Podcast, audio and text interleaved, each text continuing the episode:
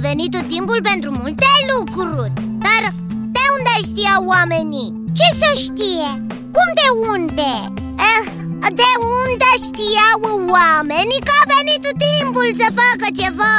Ca de exemplu să meargă la școală Păi eu cred că se uitau la ceas și știau că a venit ora de mers la școală sau la grădini Ai, tu, stai, vezi? La acest lucru mă gândeam La ce se uitau oamenii atunci când nu existau ceasuri. De unde știau ei în ce parte a zilei se află, ca să spun așa? Cred că nu au existat dintotdeauna ceasuri. Ceasuri așa cum le știm noi astăzi. Uh-huh. A, ai dreptate. Nici eu nu cred că în antichitate existau ceasuri. Dar ceva, ceva tot trebuia să existe. Vreun instrument care să, să măsoare trecerea timpului pe parcursul unei zile. Ha! Eu am auzit ceva despre clepsidră Despre... Din auzite nu e nimic sigur Știi ce? A? Mai bine îl întrebăm pe Zimitat Bună idee! Sunt de acord cu tine Zimitat! Da, biții, pe recepție, ca de obicei Inițiază secvența de căutare cu subiect Istoria ceasurilor Am inițiat deja această secvență de căutare biții Iar rezultatele sunt deja stocate Când doriți, pot începe expunerea datelor Suntem gata! Poți începe Încă din cele mai vechi timpuri, oamenii au avut nevoie de a împărți ziua în anumite perioade de timp. Așa cum și oamenii de astăzi au nevoie Popoarele primitive, ca și agricultorii, își măsurau timpul numai în funcție de răsăritul și apusul soarelui. Oi, ă, Și anul cum îl împărțeau? Anul îl împărțeau în funcție de semănat. Anul îl împărțeau în funcție de semănat, de recoltă, de căderea frunzelor sau în funcție de momentul înghețului sau al dezghețului. Wow! Țăranul muncea în armonie cu natura, iar meșteșugarul se punea și el în acord cu ea, atâta cât îi era necesar. Nicăieri, în lumea antică sau medievală, nu a existat mai mult decât o minoritate de oameni cu adevărat interesate de timp în termeni de exactitate matematică. Oi, ă, Adică oamenii obișnuiți nu aveau nevoie să știe cu precizie cât e ora Cam așa ceva biții. Ziua a putut fi împărțită în doar două părți, separate de momentul mesei de prânz. Nu era nevoie de ceasornic pentru a stabili acest eveniment. O făcea simplu stomacul, care indica punctual momentul întreruperii lucrului, pentru că trebuiau să ia masa.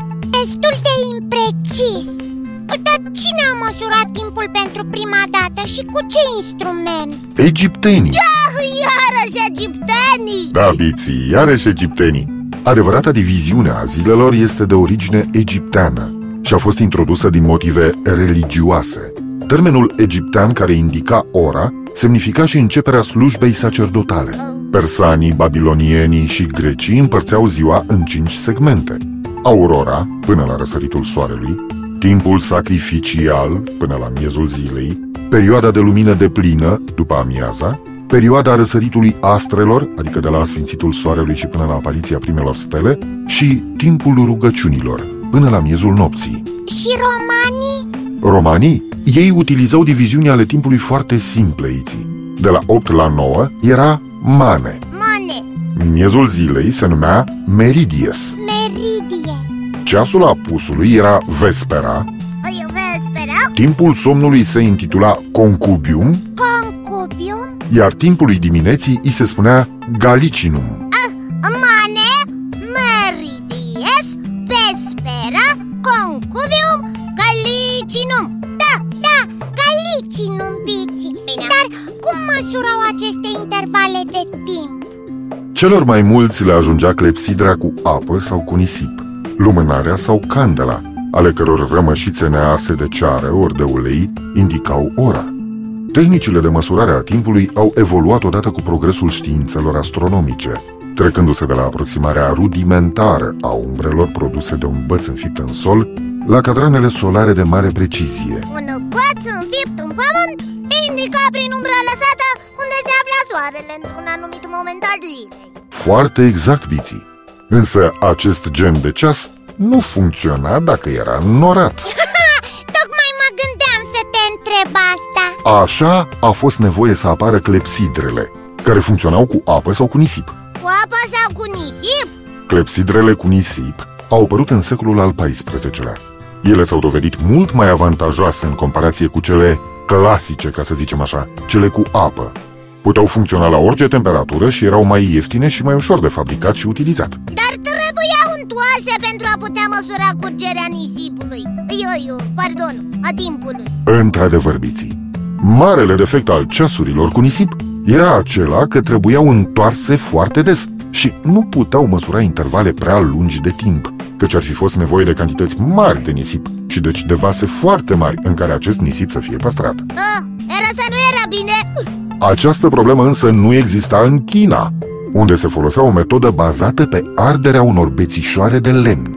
Bețișoare de lemn Da, biții, de niște bețigașe din lemn atent măsurate, erau legate cu fire de mătase niște biluțe metalice. Ai, Rând pe rând, firele ardeau, lăsând să cadă, la intervale regulate, micile sfere de metal într-un vas de asemenea metalic.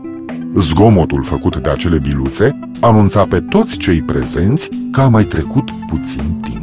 Ui, dar înțeleg că nici acestea nu erau destul de precise Da, biții, așa este, dar cel puțin nu trebuia să stea nimeni lângă ele ca să le întoarcă, precum clepsidra. Ai, Asta se întâmplă la chinezi Așa e. o, Dar în Europa? Europenii inventaseră altceva. Ce?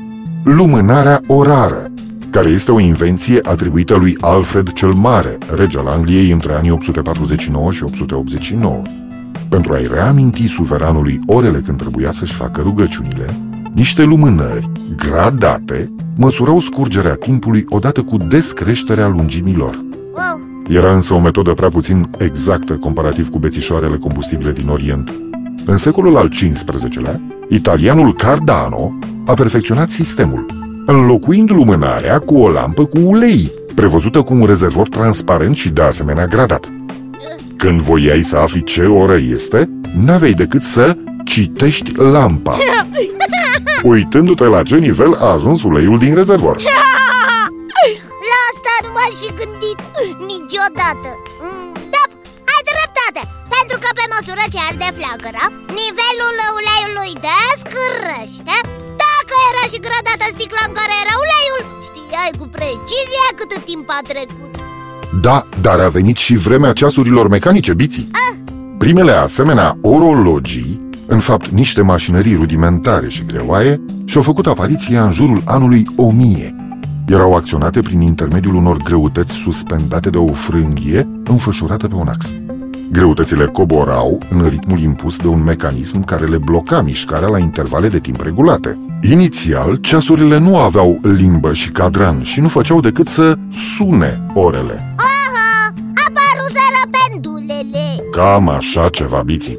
Iar de acolo și până la ceasurile de astăzi, nu a fost decât o chestiune de timp, ca să spunem așa. De experiență, mai exact.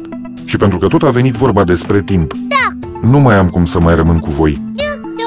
Timpul acumulatorilor mei a expirat, va trebui să mă retrag un timp pentru reîncărcarea lor. Așa că vă spun la revedere, Iții, la revedere, Biții. Vom continua data viitoare. La revedere și vouă, copii. Și nu uitați că aștept în continuare întrebările voastre pe adresa zimitot, coada lui maimuță, itibiții.ro Încă o dată, la revedere!